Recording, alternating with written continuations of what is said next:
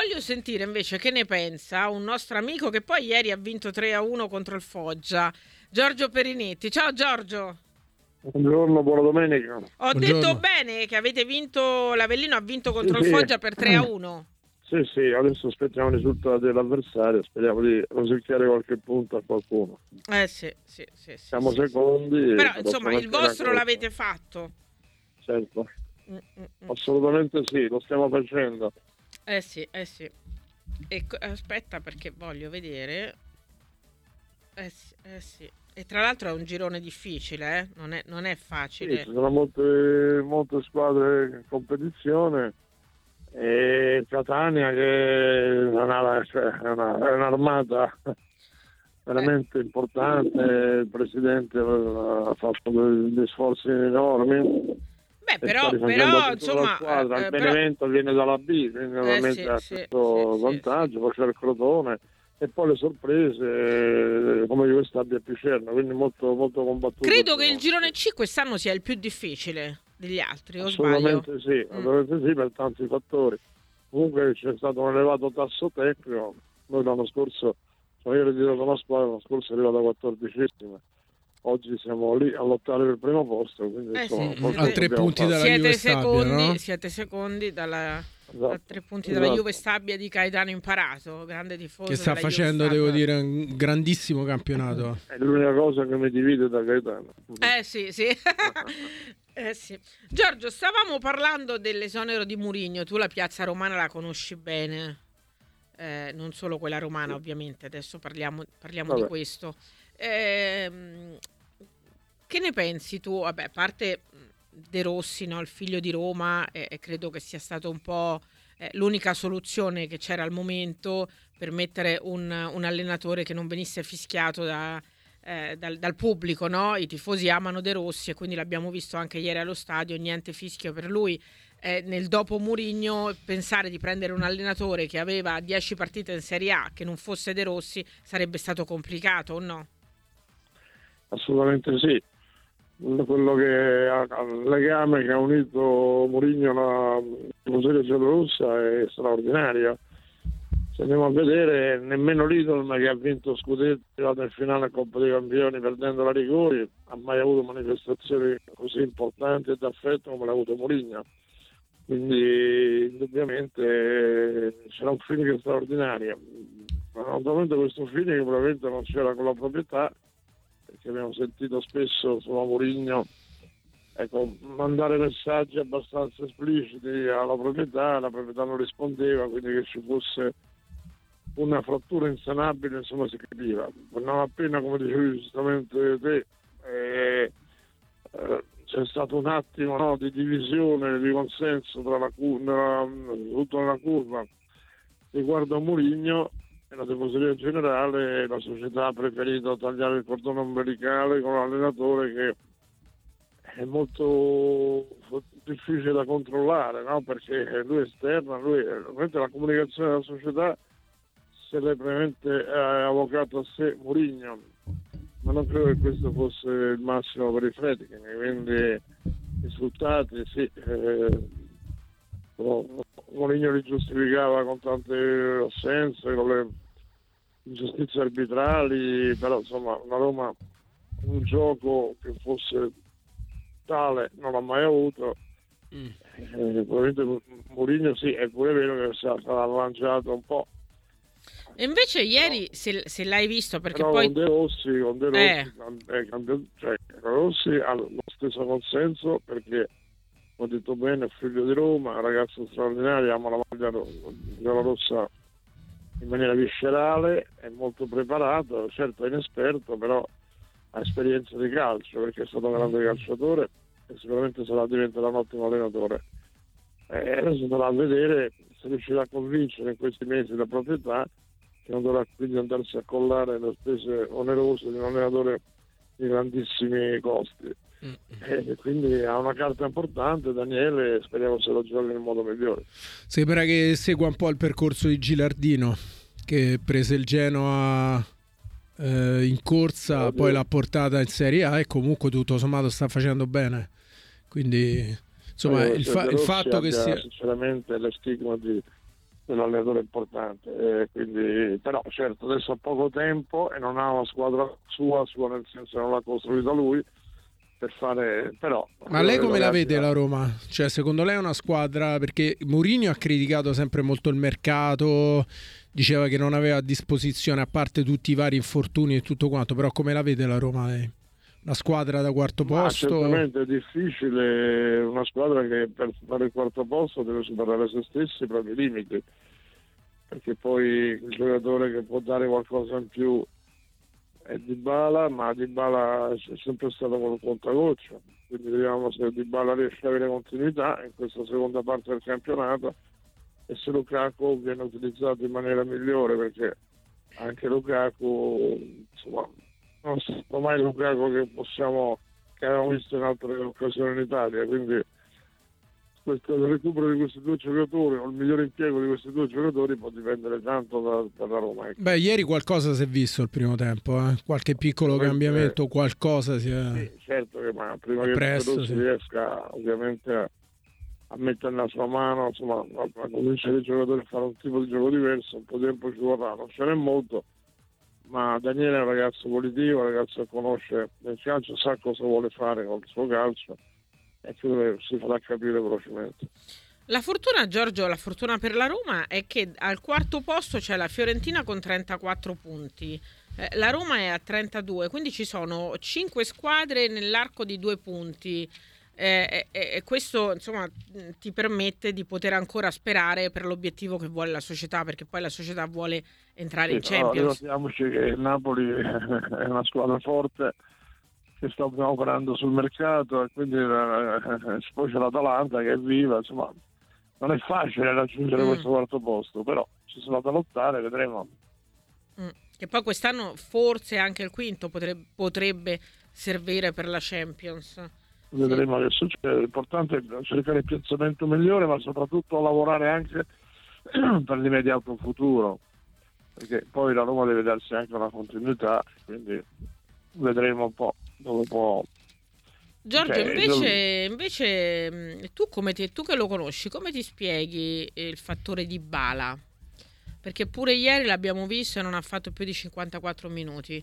È una cosa psicologica per la paura degli infortuni o è proprio perché fisicamente il ragazzo non ce la fa? Ma è un mistero perché lui non ha avuto mai problemi così in maniera continuata, ecco, voglio dire, quindi non lo so, probabilmente lì bisognerà pensare poi in futuro a una preparazione adeguata, preventiva, molto, molto, person- molto personalizzata per questo ragazzo, quindi oggi è difficile in corsa cambiare, può darsi che se uno deciderà di confermarlo ci voglia un lavoro appropriato a livello individuale. Giorgio, invece passando dall'altra parte, la Lazio ha fatto una... Io dicevo, no, contro l'Inter puoi perdere perché veramente credo che sia la squadra sì, più forte del modo. campionato. Però perdere un conto è perdere come ci ha perso la sì. Lazio nel, eh, campionato. Nel campionato. Sì. Un conto è perdere l'altra sera che veramente non, non sono scesi in campo. Eh, esatto. Le dichiarazioni di Sarri, eh, come l'hai, l'hai, analizzate tu da direttore sportivo? Cioè lui ha detto eh, siete stati rinunciatari prendendosela con i giocatori, però la squadra in un certo senso l'ha messa in campo lui, il gioco gliel'ha dato lui e poi è un allenatore che dice sempre che le coppe, no? Sì, eh, mentre sì, Inzaghi, sì. diciamo, Infatti è l'uomo delle coppe. è importante quello che dice nel post, ma anche quello che dice nel pre-partita. Eh, secondo te che, che, succede? Cioè poi questo risultato può inficiare che, anche... No, le squadre di Sarri, la Lazio veramente anche, devono recitare un ruolo eh, ma in maniera perfetta per poter rendere mm. Quando qualche meccanismo si inceppa Lazio fa fatica diciamo, a sviluppare il gioco e dove si inceppa secondo lei? Si inceppa nel momento in cui qualche giocatore come è successo l'altra sera era Luis lontano Alberto. da una situazione accettabile quando eh, insomma, non si riesce a interpretare quello che viene preparato con assoluto rigore eh, Sarri è un, un allenatore che ha un suo gioco in testa, ma deve tutto, tutti devono lavorare alla perfezione, se mancano due o tre ingranaggi la, la, tutto il meccanismo si inceppa. Questo mi pare che sia successo. la Lazio per poter far bene deve contare su una interpretazione rigorosa e assoluta di quello che Sarri prepara. Non sempre è possibile, o comunque non sempre è possibile con certi avversari, e Lazio si perde che non sa assolutamente interpretare la gara o gestire la gara. Ma anche a livello però di comunicazione, direttore, cioè anche quello che dice Sarri nel, no, nei pre-partita, cioè nel senso quando un allenatore si presenta in sala stampa e ti dice prendi i soldi e scappa, noi abbiamo il 25% di probabilità di passare il turno, io la vedo insomma non è solo poi una questione di preparazione, è proprio un modo, cioè poi le lamentele che vengono nel post che la squadra non è uscita in campo, però l'allenatore dovrebbe avere anche il, il dovere di caricare la squadra per impegni importanti, perché poi la Supercoppa... Eh, io, l'allenatore noi diamo, cioè, in Italia a livello mediatico quasi si preferisce quello a livello di preparazione che fa l'allenatore, perché se non è bravo in sala stampa è osannando, se non è bravo in sala stampa è sempre denigrata, ma conta molto quello che fa in campo. Però indubbiamente Sarri, da molti sono infelici eh, ritualmente perché non è un grande comunicatore, anche se parla molto. Io l'ho detto sempre, anche quando eravamo avversari in B, che preferivo vedere giocare la sua squadra che sentire la conferenza stampa. Questo però è una cosa personale, quindi non sempre sono azzeccate probabilmente le sue le sue mosse, questo discorso fatto prima della Coppa, avvertiva chiaramente, la sentivo come un disturbo e non, come un, non preparava un discorso motivazionale, non lo so. Mm. Giorgio, siamo tutti, mm, tutti, d'accordo che l'Inter, la Juventus e il Milan siano prima, seconda e terza oppure eh, l'Inter deve avere paura della, di questa Juventus che tra l'altro avrà pochi impegni in campionato? No, l'Inter non deve avere di nessuno perché è la squadra più forte, la rosa più forte del campionato. E poi ha assunto consapevolezza, non credo che quest'anno Inzaghi possa fare scivolone come due anni fa. Mm. Quindi la vedo, eh, però è chiaro che la Juve che non ha impegni è lì, è lì. e poi è un allenatore che, che non, molla. Dire, eh, non molla mai, in più può preparare le partite con, avendo una settimana di tempo, questo è un grande vantaggio rispetto all'Inter comunque con la Coppa dei Campioni qualcosa va pur cedere in campionato come attenzione, quindi eh, la, l'unica paura dell'Inter può essere quella, ecco, cioè, deve concentrarsi in campionato rispetto alla Coppa dei Campioni. Quindi poi rimane un posto per uh, tante squadre, Fiorentina, Atalanta, Lazio, Bologna, Roma, Napoli. Mi sembra di aver capito che tu pensi che il Napoli possa risalire la china. Beh, Napoli ha un giocatore importante, quando recupererà lo Simenna, quando tornerà, può darsi che la sveglia prima o poi capirà che confermarsi è più difficile che affermarsi. Mm. Oppure risolverà i suoi problemi contrattuali, che mi sembrano quelli che lo segnano in questo momento, perché eh, eh, non rinnovare, sì è vero che c'è un contratto a 5 anni, ma un giocatore che ha fatto bene come lui l'anno scorso, lo aspetto sicuramente da parte dello società una gratificazione diversa Insomma, Secondo te cose, è stato però, gestito però male? È stato, gest... buona, Napoli, è, stato, è stato gestito male la, la situazione Claraschelia dalla società? Beh, è gestita male. La Napoli ha tutto il diritto di pretendere che ha, fatto, ha scoperto questo giocatore, che ha dato la ribalta all'Italia, ha dato la possibilità di affermarsi, però come sempre succede poi quando tu hai qualcosa di consolidato in mano e non ritieni congruo rispetto ai compagni di squadra che frequenti nei spogliatori, eh, qualche, qualche malessere c'è. Mm. Vedremo quando va a finire questa cosa. Invece la situazione da direttore sportivo, la situazione di Osimen, questo, questo processo che si aspetta, insomma questo falso in bilancio come... Beh, non ho gli strumenti per dire, mm. leggo, leggo, è un'operazione come altre ce ne sono state, credo, insomma abbiamo visto come è finita, quindi non lo so, però non avendo elementi per giudicare non so che dire. Ecco. Come vede la Juventus questa sera con il Lecce? Che il Lecce insomma è una squadra abbastanza tosta da affrontare, quindi... Eh, D'Aversa è un allenatore molto preparato, sicuramente la, dura la vita alla Juve, però la Juve in questo momento ha una determinazione feroce ha, trovato, ha ritrovato Vlaovic, quindi mi sembra che in molte situazioni le abbia, le abbia superate come problematiche. Questo Ildiz è un ragazzo interessantissimo, salta l'uomo, finalmente ogni tanto essere fuori il giocatore che dribbla è banalità, una volta esistevano più quelli che gli altri, oggi invece andiamo con, la, con l'umicino a cercarne uno.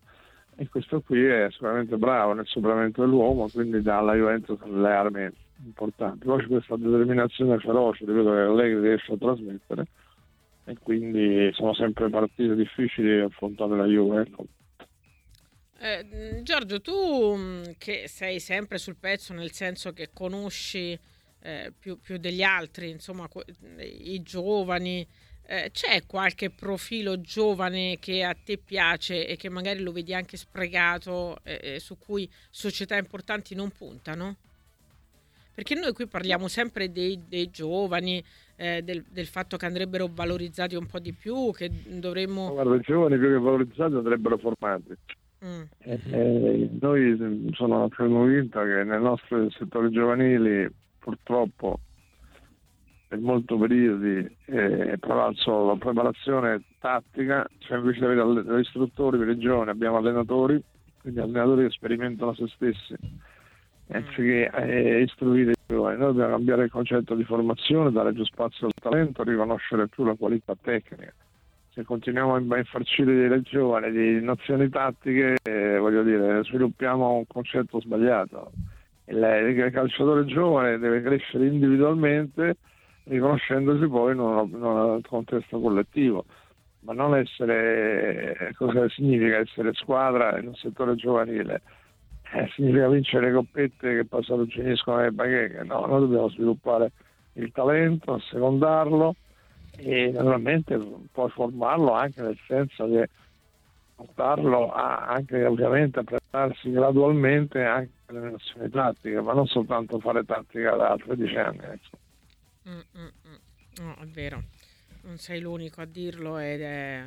E, e, poi passa anche molto perché ultimamente i ragazzi giovani, cioè intendo dagli 8 ai 13 anni, eh, abbiamo visto la statistica, stanno preferendo altri sport perché manca qualcosa proprio nelle scuole calcio, perché era lì che si appassionavano, no? Era proprio a quell'età. No, eh, no, il, il giocatore giovane si appassionava, si appassionava al calcio di strada, o in oratorio al nord, eh, al calcio di strada al sud, al nord negli oratori, ma lì si esprimeva tutta la sua vitalità, tutto il suo talento, eh, perché sceglieva le squadre e le due capitani, tra virgolette, veramente sceglievano i più bravi formando le due squadrette, no? Eh sì, come no. E lì, e però lì sceglievano i bravi, non è che sceglievano quelli che coprivano meglio il ruolo, quello che stava più avanti e quello che stava più indietro.